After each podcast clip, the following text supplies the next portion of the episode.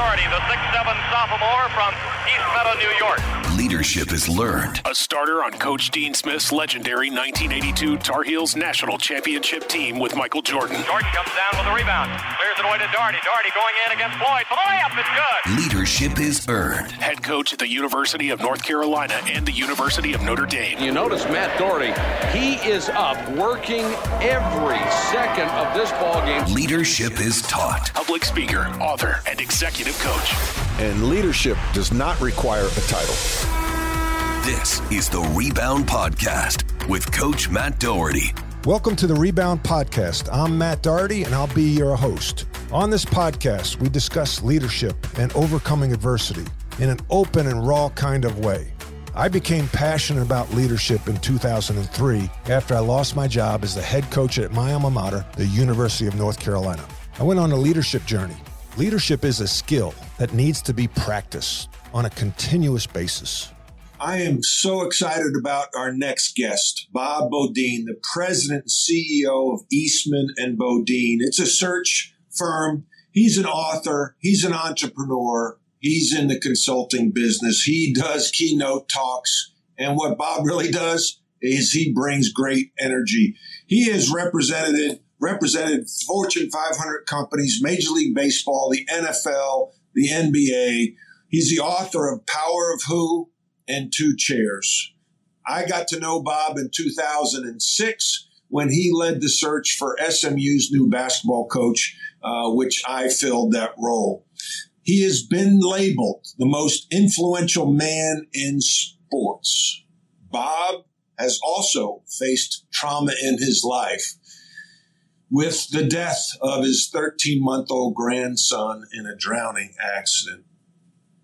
But yet his faith carries him through and he's an inspiration. He brings great energy, great passion, and he brings his faith to this broadcast. Just a side note, this recording is away from my home studio due to a travel issue in New York. So we recorded from my daughter's apartment in the West Village. So the audio may not be as good as normal. So please bear with us as you listen to this broadcast of the Rebound Podcast. Bob, welcome to the show. It's so good to have you. So good to see you again. it's so great to be with you. You know, it's it's funny in life is that people come into your life, you know, like for a season, and then poof, they're gone, and then other people, you know, they've they built such and and, and staged such a a portion on your heart, right? That you that you're forever forged forever. And I always thought that with you and I is that we kind of just built something early and it stayed. So I'm so glad to be with you again. Well, thank you. Uh, you know, just for the audience, uh, Bob uh, ran the search at SMU for the hire of the hiring of the basketball coach in 2006, I think it was. Um, and I was, you know, at the bottom of your list, and I'm sure all the other candidates uh, turned the job down, and it fell to me. And then uh, you and I got to know each other very well at, at, my six years in Dallas, and then I got let go uh, and moved back to North Carolina. But there are certain people, as you touched on, that even though you're not in constant contact, when you re-engage, it's almost like um, we've been talking every day, and that's the way I feel with you. Same. I mean, once someone takes a place in your heart, they never leave. Yeah, I love that. That that's that's well said, Bob. You've had an interesting life. Talk about it. Uh, you know, it starts with your parents. You talk all the time about the influence of your parents and then your dad on your career in search and then how you got into the search industry from a sports perspective. So, if you can kind of give us a little bit of the background of your parents, the search business, and then sports search. Well, um, so I had fantastic parents. It was just one of those blessings in life. And I really believe I had those so that I could share so much with other people because I think they need to have a standard of things that they want to be as a parent and how much loving that they're supposed to do and how much care and how much they have to show up. And my mom and dad, they showed up. Um, and and they were always mentoring and guiding you, and they did that you know, as I grew up all the way through, you know, high school, et cetera. And then you know, in college, going to SMU. I went to SMU, so it was uh, it was a, having come up, grew up in in Chicago. Um, it was interesting, you know, the Midwest and LA. And, you know, first off, I was born in Mishawaka, Indiana, where no. my dad, my dad's a Notre Damer, you know. You know? Mishawaka. I, I, lived in Granger, which is the next town over when I was the head coach at Notre Dame. I know it. My, my, daughter, one of her 20 nicknames I give her is Waka after Mishawaka. and you were born in Mishawaka? Born in Mishawaka. Can you imagine? And my dad was best friends with Frank Leahy.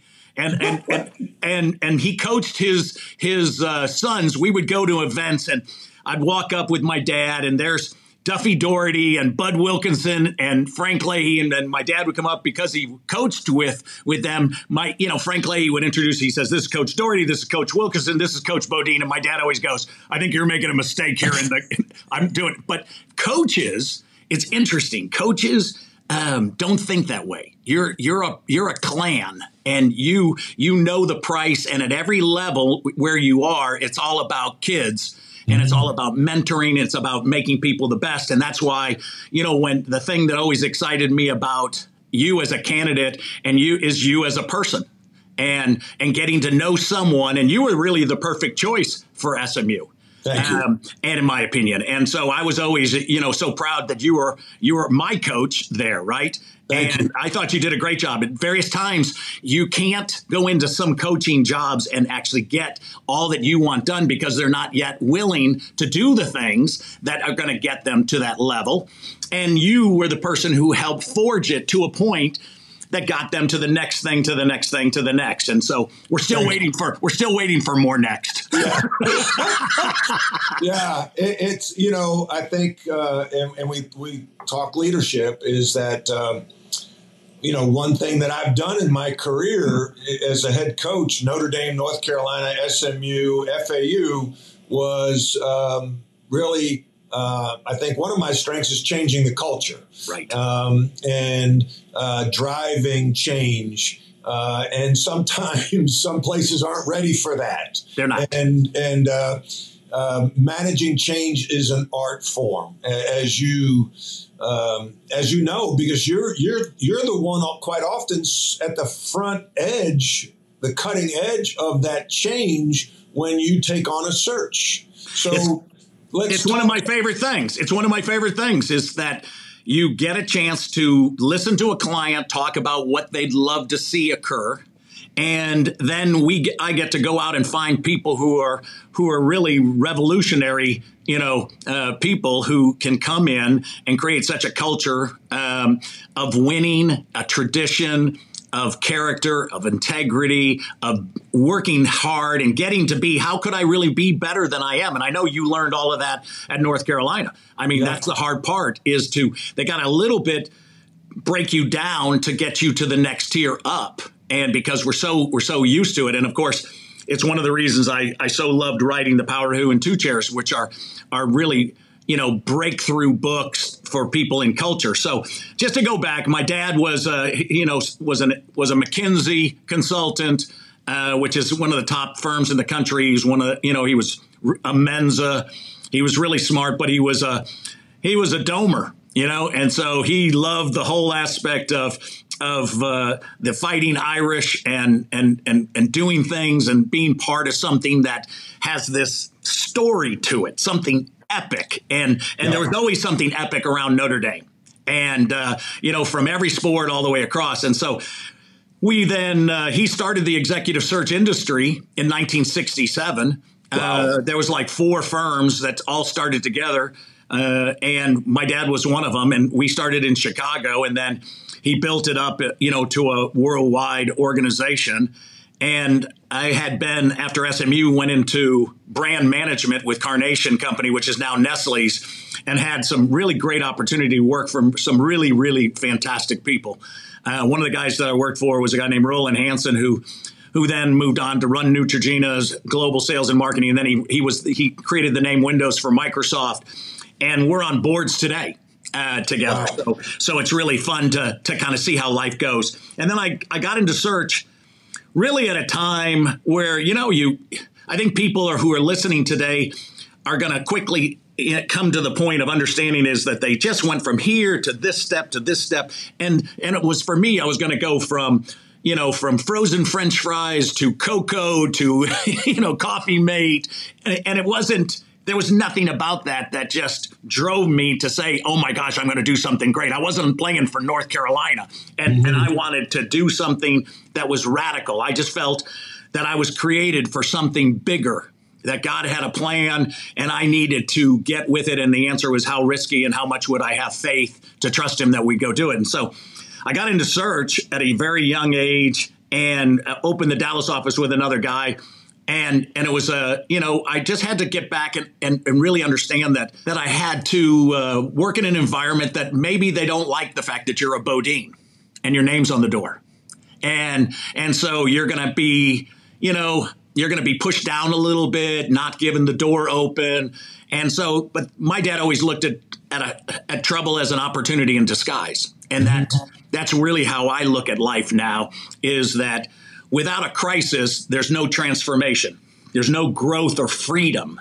And and God takes you into very tough times and he says that in this world you're going to have trouble be of good cheer you'd ha- the only way to know cheer is you'd have to know him and so that's a the constant deal of, of the question of, of understanding and so when i got into it I did like 12 years and I was very successful. And I looked at my dad one day and said, So, you know, I should do what I love and what I'm really good at. And he goes, What are you talking about? And I said, If I do a search for a president of a manufacturing company, at the end of the search, I get a tour of the plant.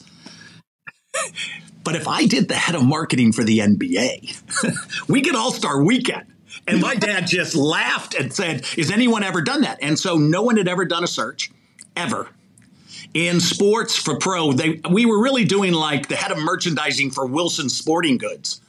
Uh, you know, you do things and, and Nike wasn't around and we weren't really doing any of that stuff yet. What's funny is, is that's when it all started. All of a sudden I started to figure out that God has given us specific people that's crossed our path to help us. Um, that you were given 12 friends, three close, and one best and you had to treat these people. And i and that's where i started to saying i would have called my book the power of friendship but everyone's got 5000 people on facebook are their best friends right?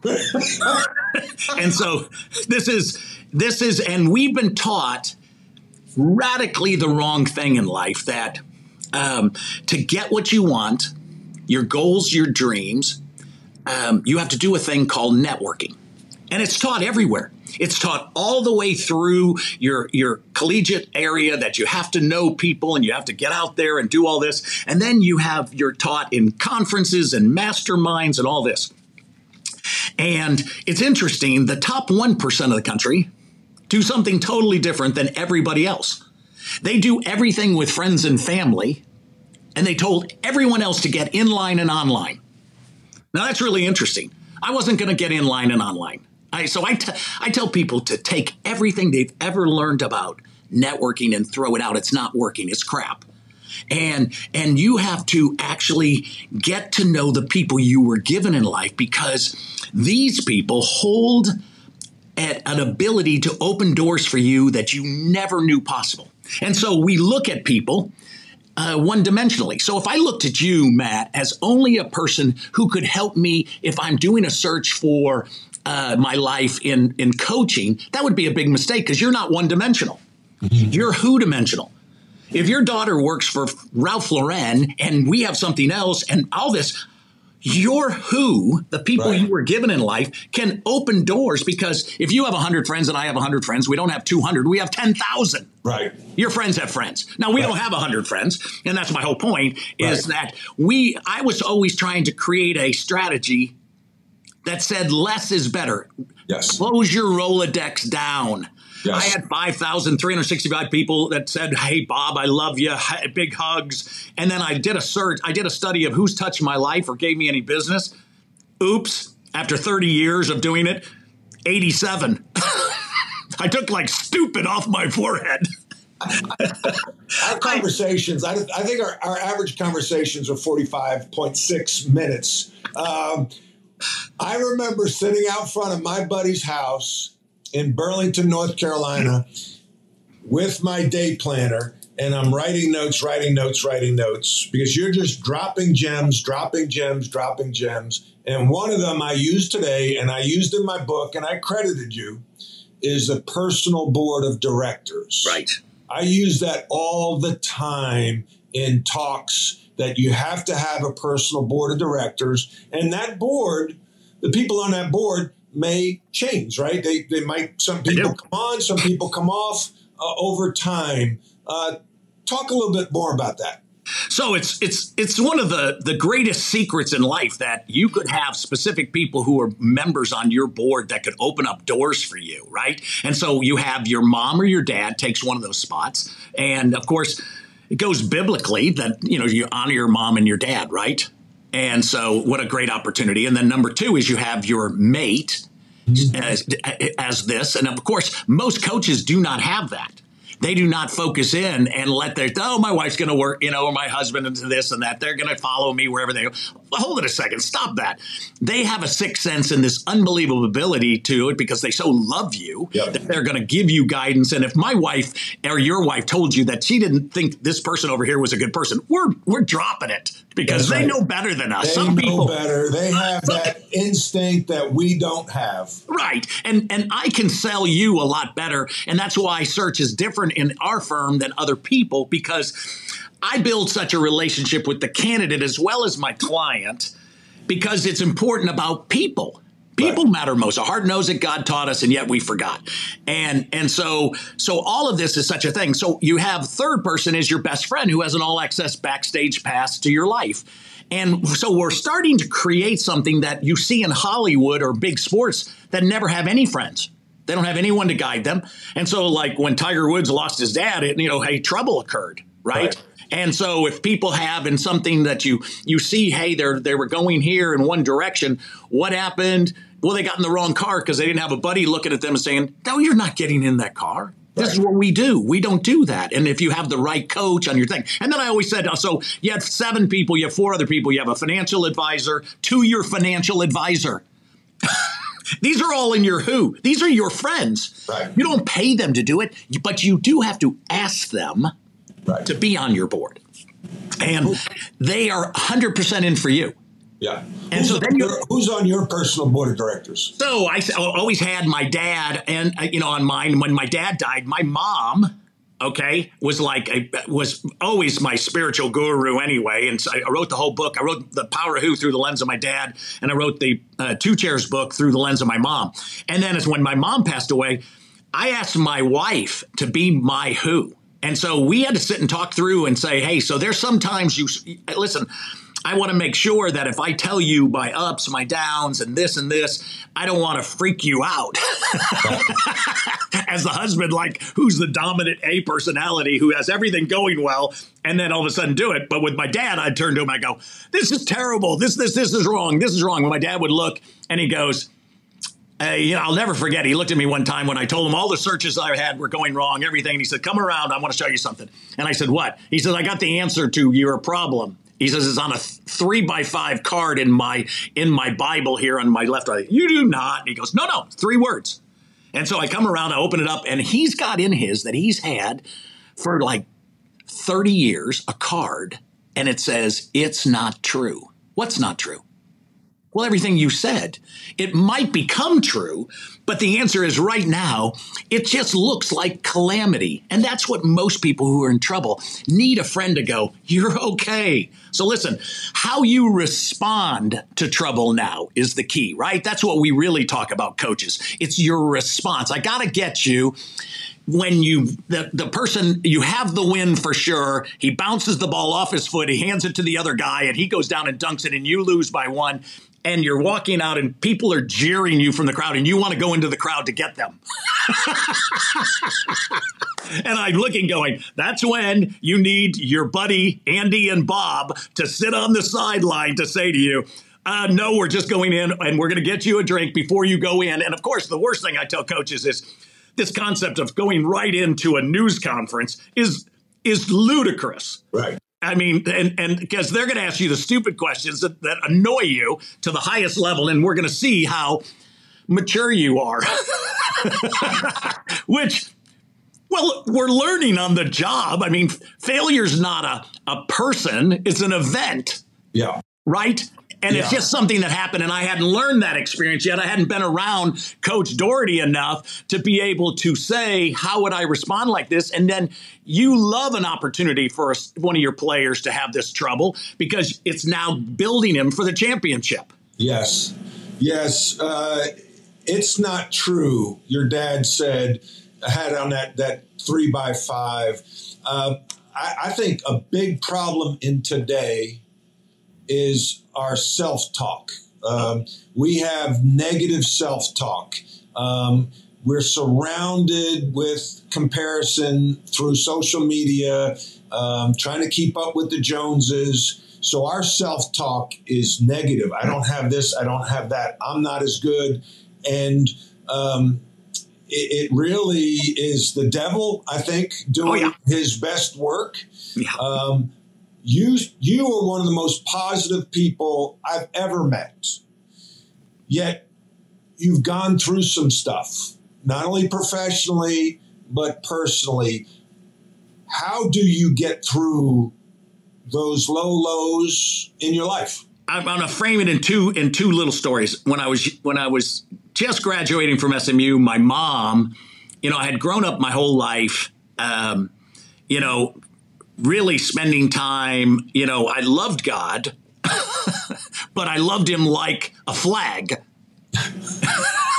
you know, like a flag. well, it's kind of like an institution. You right. know, I right. don't know him personally. I know of Abraham Lincoln. Right. I never talked to him. I'm inspired by Martin Luther King, uh, but I never met him. And so what happens is it puts a kind of an arm's distance in relationship and then then i'm just now hearing of other people talk about him. And of course having grown up the catholic as long as father mulcahy you know was done in 20 minutes and i could watch the chicago bears that would be good. And uh, and and i also kind of thought hey i'm not going to read like the bible. That's what we pay him for. And and so so it was like a concept of of totally something this. And so my mom i went to her and i said hey so what do you do in times of uh, when you're really looking for a goal, you're really looking for uh, your dream. What do you do in big times of trouble, and and how do you find a mate? And she goes, "Oh my gosh, those are great questions."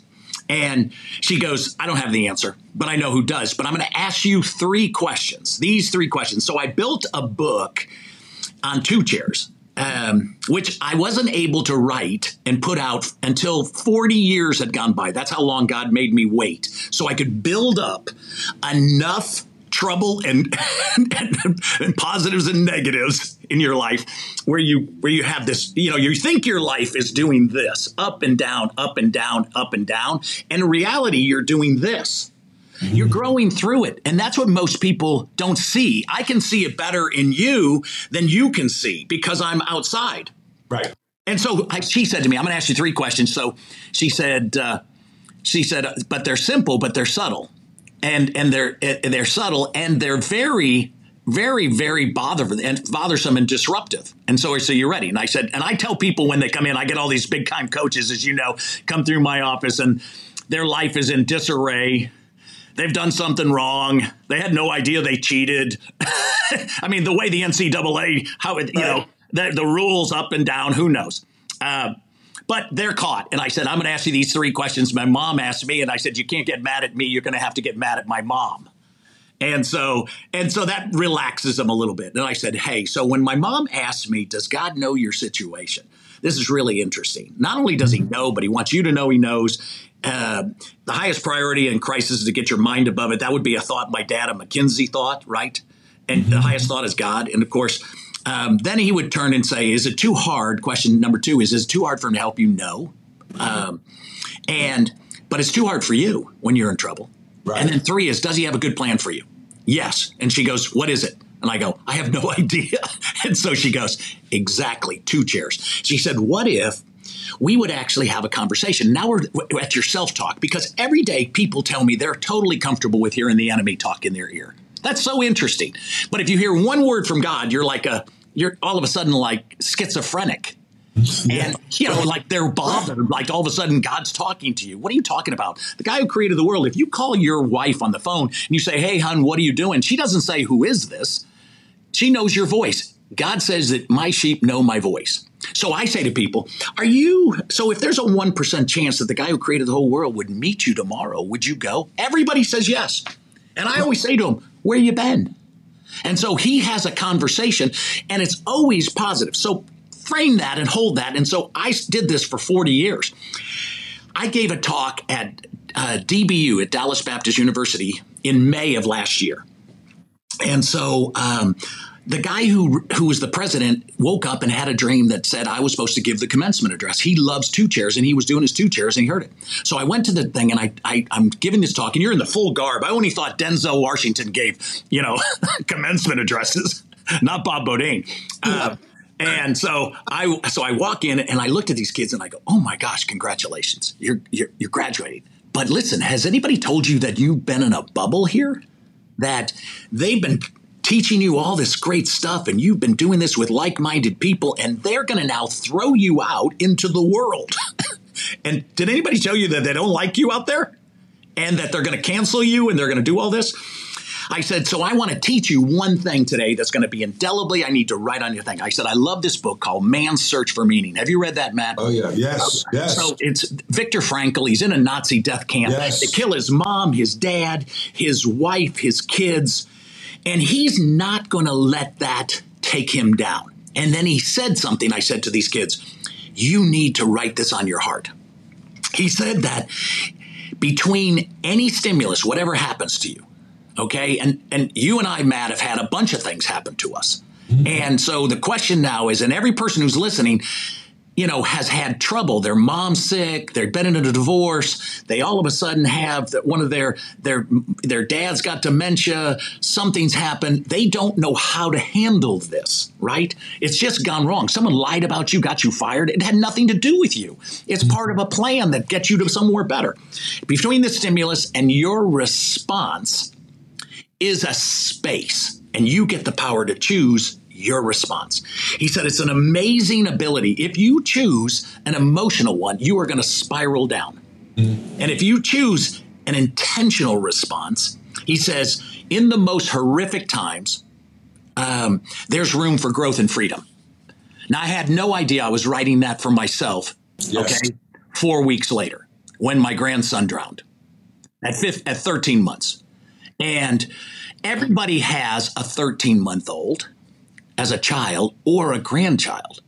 And no one wants to talk about this subject because it's so horrific. So what do you do? Well, thank goodness my son-in-law got him out and resuscitated him. He's a big six foot five football guy, and who would have ever known that when he was a sophomore in high school, that he would be a lifeguard to be able to do that, which got us seven days in the hospital. So in tough times, the first day you're in disarray, and it's so much coming at you and you're air flighting and care flighting and doing all this and you get in and then your daughter and your and and her husband are in shame and they can't believe that this has happened under their watch. And he went through a stupid dog hole. You couldn't have possibly this. He didn't how I mean he's the kid of kids that you want right? Everyone is. And so he's named Bo Burns. And of course when he was born I wanted his middle name since it's B E A U. I said we, his middle name should be Dean, so we just call him Beaudine Burns.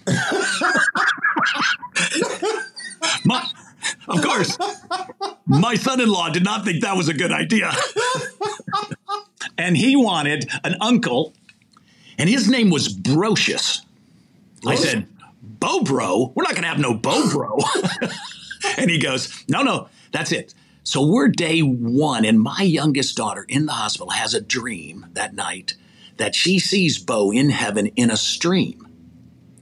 On day seven, she goes and walks into us and says, So, Dad, have you ever looked up what Bo Brocious Burns means? And I go, No. And it says, It means beautiful, eternal stream. No way. So now this has started. So, listen, if your situation, I want to start with something and then hit back. If your situation that you're having and you're listening to this and you're in trouble, if it's not good, God's not done. I can tell you that you have no alternative choice for your number one person on your board to be God, and you have to give him a chance to talk to you. He has a plan. He knows the situation. It's not too hard. He has a plan. What is it? I have no idea. You're going to have to talk to him. And there's no one else that you can rely on because there's no neutral ground in horrific times. You're either going to go south, okay? You're going to have something that's going to take you down or you're going up. Right. And the answer is is that as a grandfather, um, there's no room at all for anything except for, hey, let's figure out how we did it. So on day two, we all locked arms. Now, I really learned this from in this process through coaching with watching my coaches is they create a love for their team. Now, as a family, I grew up in that love some it's a love language. The power of who is a, a language of love. You can't be successful at what you like. You have to love it. There's 180 words in the greek language for love. We have one. So I love my wife, which will be married 40 years in, in, in coming up in September, and I love tacos, so it's really confusing. this is crazy. No, the answer is I could easily say to Matt's wife and say, I listen to me. I love you. And Matt's not bothered because there's 179 other words that are better than like. Right. Your team has to understand that. And I'm telling you, the huddle is one of the greatest things for a family today. You have to huddle and get everybody in, and everyone individually has to pray.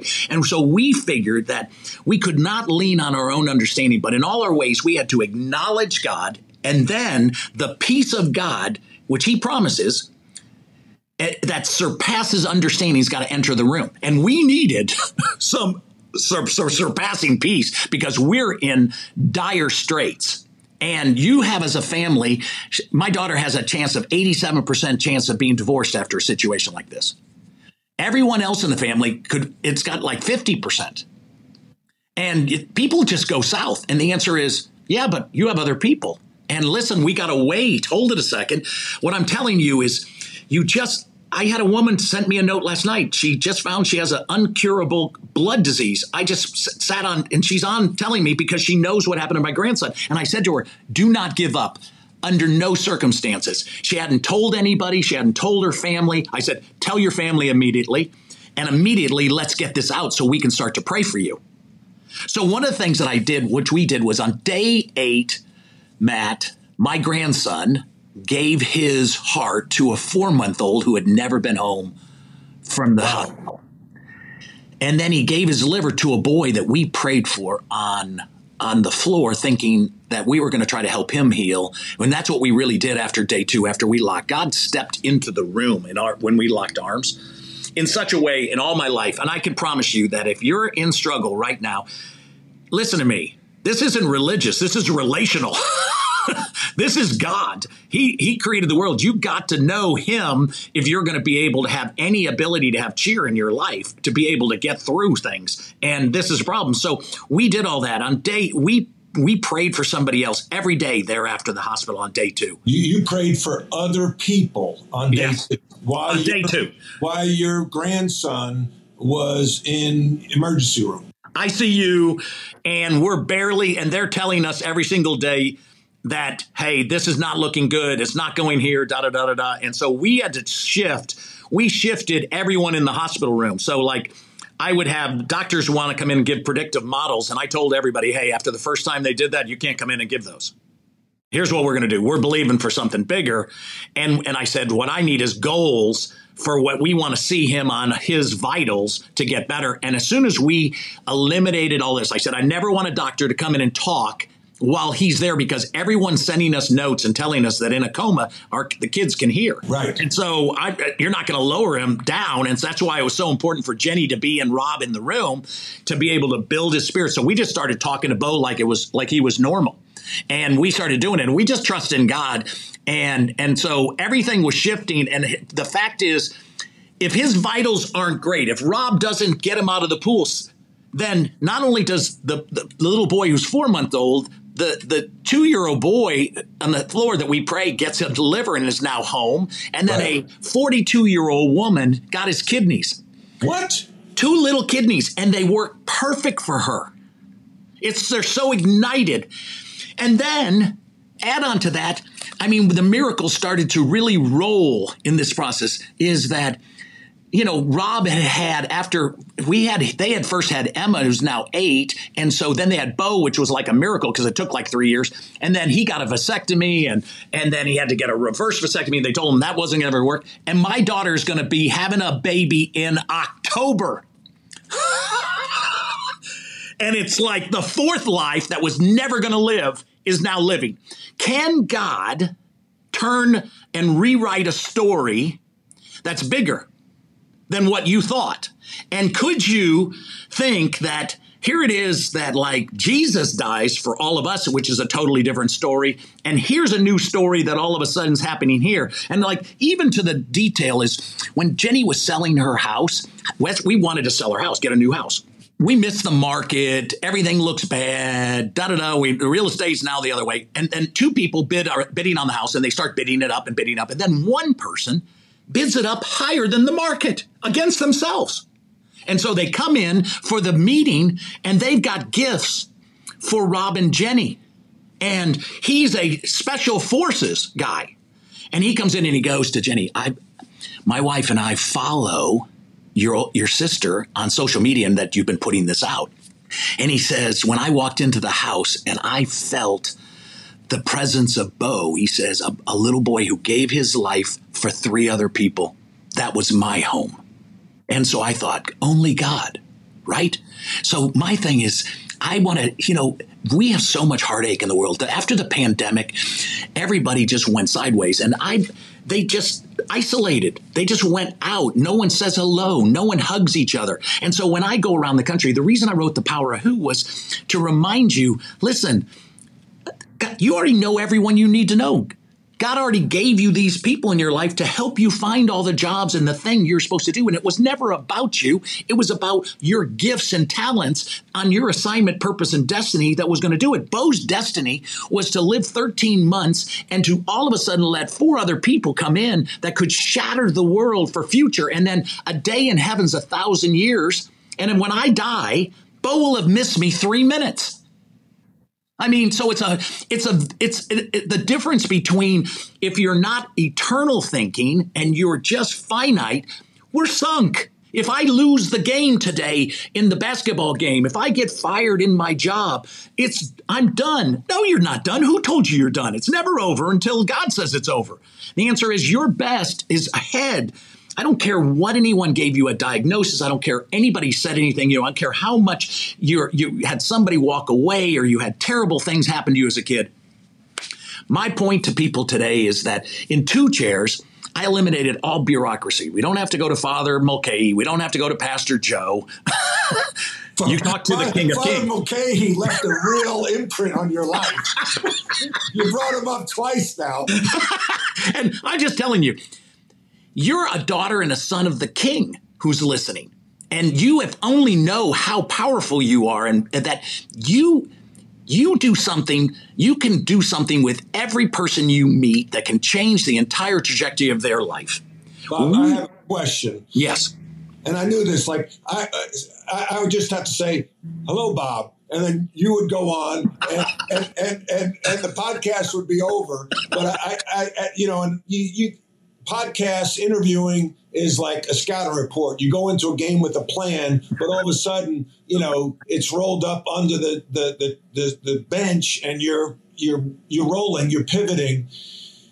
This is what I have a problem with sometimes because I'm so logical. Like you say, okay, two chairs. Like your book, who you got who. I've read it, impactful. Two chairs. I read it, and you know, I I try to have a conversation with God.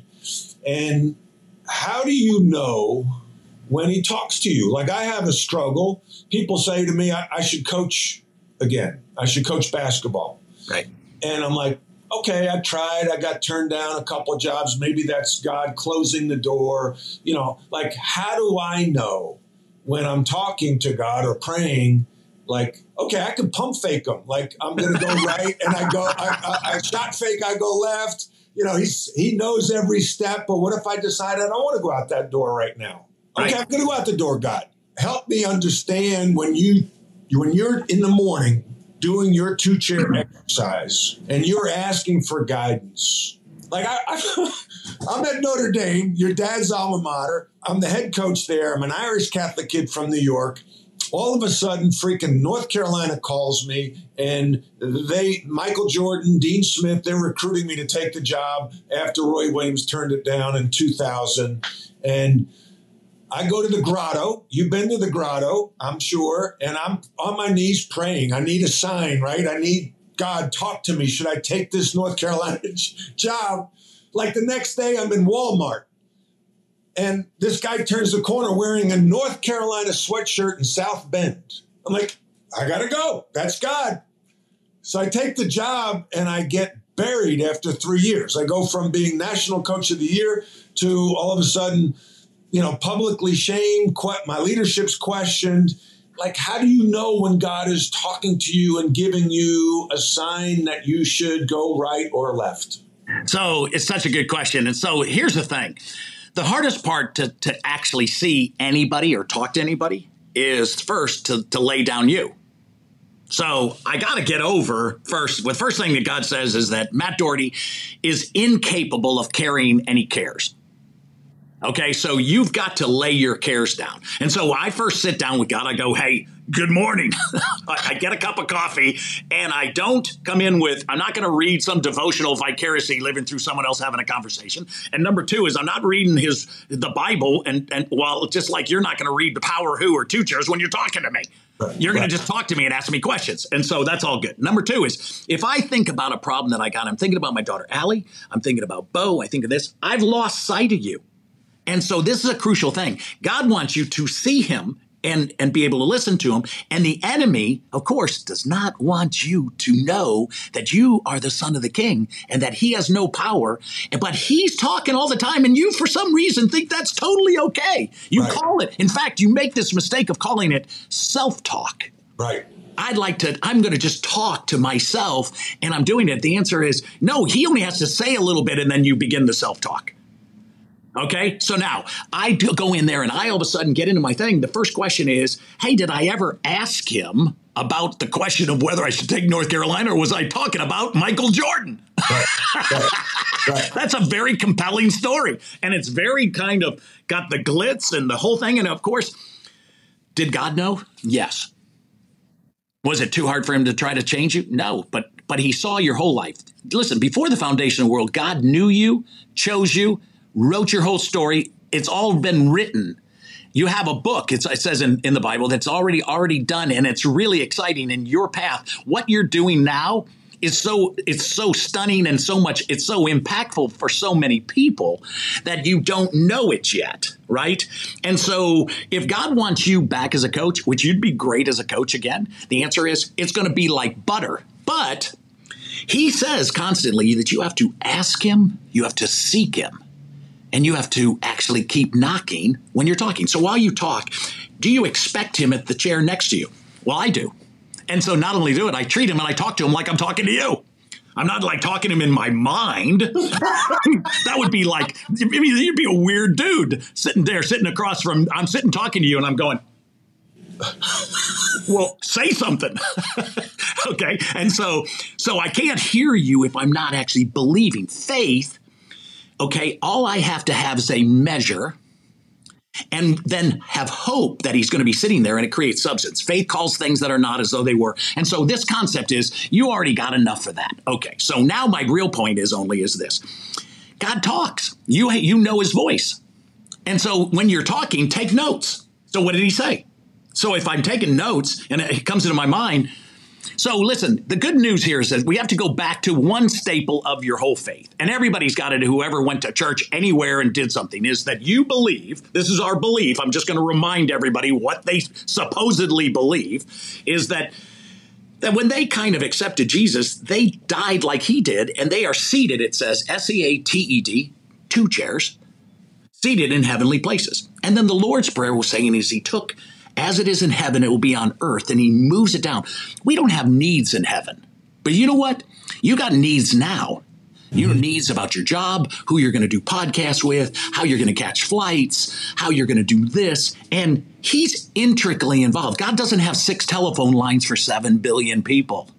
He doesn't work on heart attacks and pandemics. He works on Matt, Bob, and, and Andy. I mean, we're, we're the people he knows and he talks about us. And so my thought only is this you know, every child, every kid in college, when I do these talks, they all come to me and I go, Hey, Mr. Beaudine, I don't go to church. And I go, um, I don't care. Do you do you own chairs? And he goes, Yeah. And I go, So are you man enough to go and sit and talk and then accept that the fact that you're going to hear something because the enemy doesn't want. So he's going to try to get your mind off and start looking at your phone, start looking at your other notes, start to think about something else. Let's just focus on you. You ask for something simple and then start to bring it to him. I'm just saying to you is this look at if the would you agree with me the steps of a good man are ordered? Well, that's what it says in the Bible. Yeah. Yes. Well, so my point is every step you've taken so far has been ordered. And so you're going to Notre Dame. You already got the top. I mean, my opening search in executive recruiting in sports was the commissioner of baseball, and I put in Bud Selig. And then when I finished, God, I mean, I interviewed the 50 biggest people in the world. I mean, I had President Bush as a candidate. I had Colin Powell. I did, you know, every uh, president of Disney, AM, Amex, you name it. Everybody wanted to be commissioner, right? And so when I did my search at the end of it, I'm sitting at two chairs and God goes, I said, wow, thank you so much. That was ridiculous. That was just really fun to do. It opened up so many other things. And I did Commissioner arena football and continental basketball back in the day. And I did all these things. But when I finished, he looked at me and goes, okay, so are we good? Are we good with the, the big stuff already? Can we get on to things that matter? And so here's a real question that I would ask God at two chairs. So Notre Dame, you're coach of the year. No one ever can take that away from you. Mm-hmm. You were it. And and my point is you didn't change at North Carolina or SMU. You were the same coach. You did coach of the year capabilities there. It's just a different environment. And so should you have left Nut? I don't know. The answer is is that if if if trouble is the opportunity for transformation and it allows you to go, I mean, I want to get to let you stay in some spot so long because I need Matt Doherty over here. And if you saved one guy, which you know you did at, at, at, at North Carolina, you know you did at SMU because you played an impact on my life. If you know that you played these impacts, do you think God made a mistake? he makes no mistakes. you're right where you're supposed to be. You're doing exactly what you're supposed to do. And we're supposed to do a job we love with people we love in a place we love where our mm-hmm. family loves it and we can do it for all the right reasons, right? Yeah. And when I tell people when they're looking for a job right now, you think about your next job, I want everybody to put this in their mind. One, I want to go where I'm celebrated, not where I'm tolerated. So I have to do a little better homework on who's the guy who's hiring me and do they have the ability to help me and stand by my side?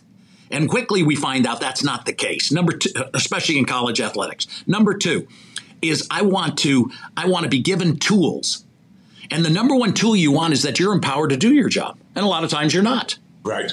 Okay. And that's the biggest problem. You can't get the building done. You can't do anything you wanted. They told you a bunch of stuff, and it's just not true. Number three, it's really good for my family.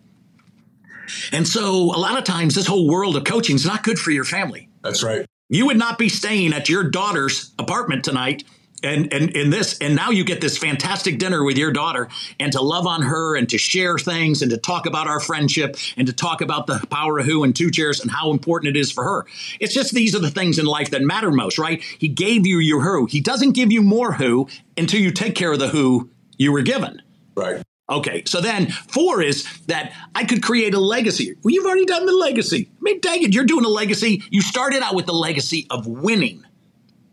Then you go through the legacy that's important is that I'm going to take care of people.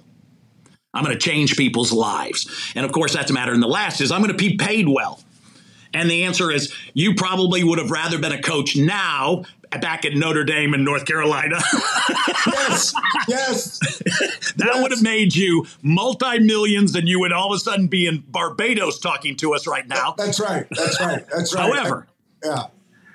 But I always find with really great people that God likes to keep them humble and and close to him, right? That they're always relying more on him. And you are. And Yes. and that's the that's that makes this so much better. So I want to finish just one thing that I, I people are going to look back on, and the, the the personal board. Your mom or your dad, your mate, your best friend, your financial advisor to a financial advisor, your spiritual advisor. Okay, that doesn't have to necessarily be a pastor, someone. It's just someone that you that you know you can go to mentoring, and then you're going to go for your legal advisor. Okay, Yeah. to your legal advisor. Never let anybody at your current organization be your legal advisor. Have someone else who can advise you to the legal advisor. And then the last one is who's your life coach? Who just is someone who looks and goes, nah, I don't know.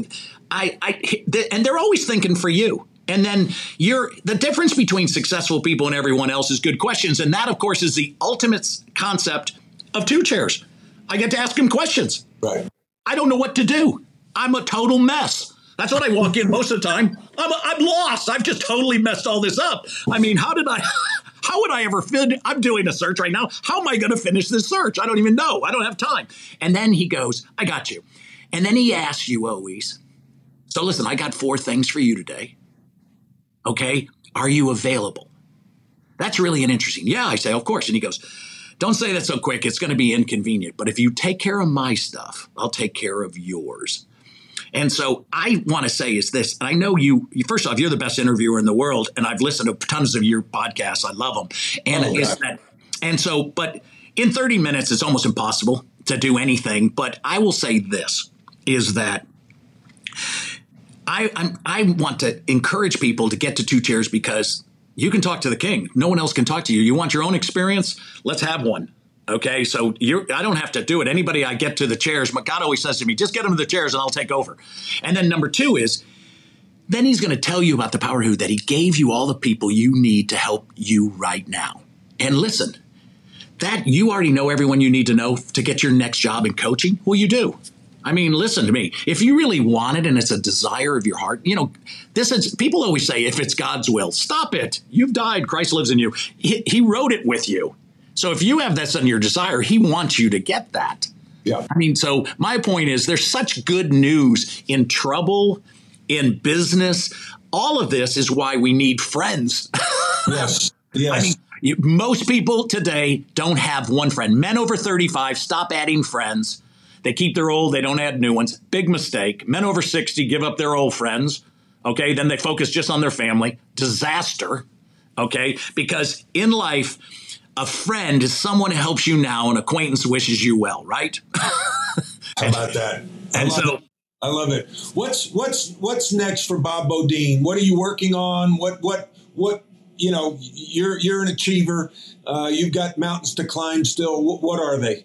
So uh, I'm I'm I'm I'm I'm planning to do more just senior work rather than than in search that I can really do. I love impossible jobs. So if someone wants a turnaround, you know, I just did put Deion Sanders into Colorado. That would be a, a, a you know they were one and eleven. I just put in the head of real estate for Hunt Oil, and and they and they just won it in the first year of my doing that. They just won you know developer of the year, and the, and I try to put in things you know as you know uh, that that people are actually you know tough. And number two is that I do. Uh, um, so one of the things I do is I'm I I have a large number of people who are wanting me to do probably four or five really tough situations for coaching people where they they need like two or three months of like get you pull you out of the your your you know the death march um, and so I had a, I, we have people every single day that are committing suicide who are very successful people because they had a bad marriage, they had something,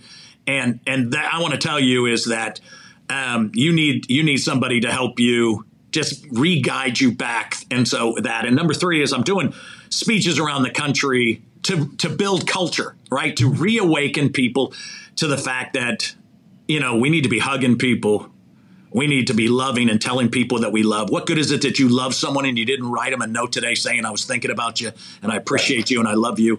And then last is that is that we we we have an understanding that we think that we're too late, we're too early, we're too old, we're too young. Time is not your enemy. Timing's your best friend. And so uh, uh, the greatest people in, in business didn't really become great until after 69, 70. Really? Yeah, that's when all that's when the wisdom is flowing. Yeah. And so the key is your health. You have to stay fit. You have to eat right. You have to why? Not for you, for what your assignment, purpose and your destiny. And so I don't want to like get up there and say, "Oh my gosh, God shows me the book," and and we all look and go, "I could have done that. Right. Why why didn't I choose that?" And so my point is, just where you are right now, I can tell you just with the, looking at the two of you right now, you're right exactly where God wants you. Just Bob, hang right now. Bob, you, are I, I, could. I mean, we could go on forever. You're you're awesome. How do people find? Uh, your books, The Power of Who and Two Chairs, and also if they want to engage with your consulting firm, um, how, how do they reach out to you? So the easiest way is to go to bobbeaudine.com, and that, you know, is B E A U D-I-N-E.com, bobbeaudine.com. Um, and my Eastman and Beaudine is under that as well. They can hit eastman-beaudine.com, my firm. Um, and then, you know, the, the, the books have just been blessed. I mean, Power Who and Two Chairs. I mean, someone just bought 265,000 copies of Two Chairs to go to prisons, military, first responders, and social services. And so wow. I get I get letters every day, Matt, um, that are p- showing people showing me their pictures of their chairs and their first conversations. How it's so it's so that? heartwarming. It's so heartwarming. Prisons. Um, God just walked in and hey, I, you know, and so it's so great. And then so on Amazon and anything like that. And if they have, if they're, you know, I, I mean, and then speeches. I mean, listen, people are are are you know, today the number one problem after the pandemic is no one no one really likes to work anymore, right? They don't want to go back to work and they don't feel comfortable. But everybody, you know, we're, we're we were created to be with people. Yes. Yes. And we and we and and that's so that's never going to shift for you because no matter what, people want to hear your message um, that that hey something's better and that where you're going and so the highlight of a person is is their integrity and character and that flows right through i mean each of you have this personal environment and it's invisibly transmitted to people and so when I, as soon as you got on, I mean, immediately, boom, I'm right in and I've just won. And you have so much wisdom, so much knowledge, and all of the trouble that you ever went through. It's it's all great. Yeah. You're no, not you, I, I, I, preach your life's impacted by three things the people you meet, the books you read, and the trauma in your life. And the first two you control, the third you don't. Um, and you go through adversity, you don't like hit adversity. And Nelson Mandela, one of my favorite quotes is uh, I never lose. I either win, I either win or I learn. exactly. And, and and you know that's the mindset that I try to have, and that's the mindset that I try to cultivate in the Rebound podcast. So I'm grateful for your time. I'm grateful uh, to call you a, a, friend, and and thank you for your time, Bob, to be oh. on the Rebound podcast. Yeah, thank you so much. I, I love you. Love you too, man. Thank you. Leadership is a learned behavior. You're a leader whether you're a parent, a coach, a business owner, or a friend. We all lead in some way, shape, or form. Thanks for listening. I welcome any and all feedback. You can reach me at dohertycoaching.com.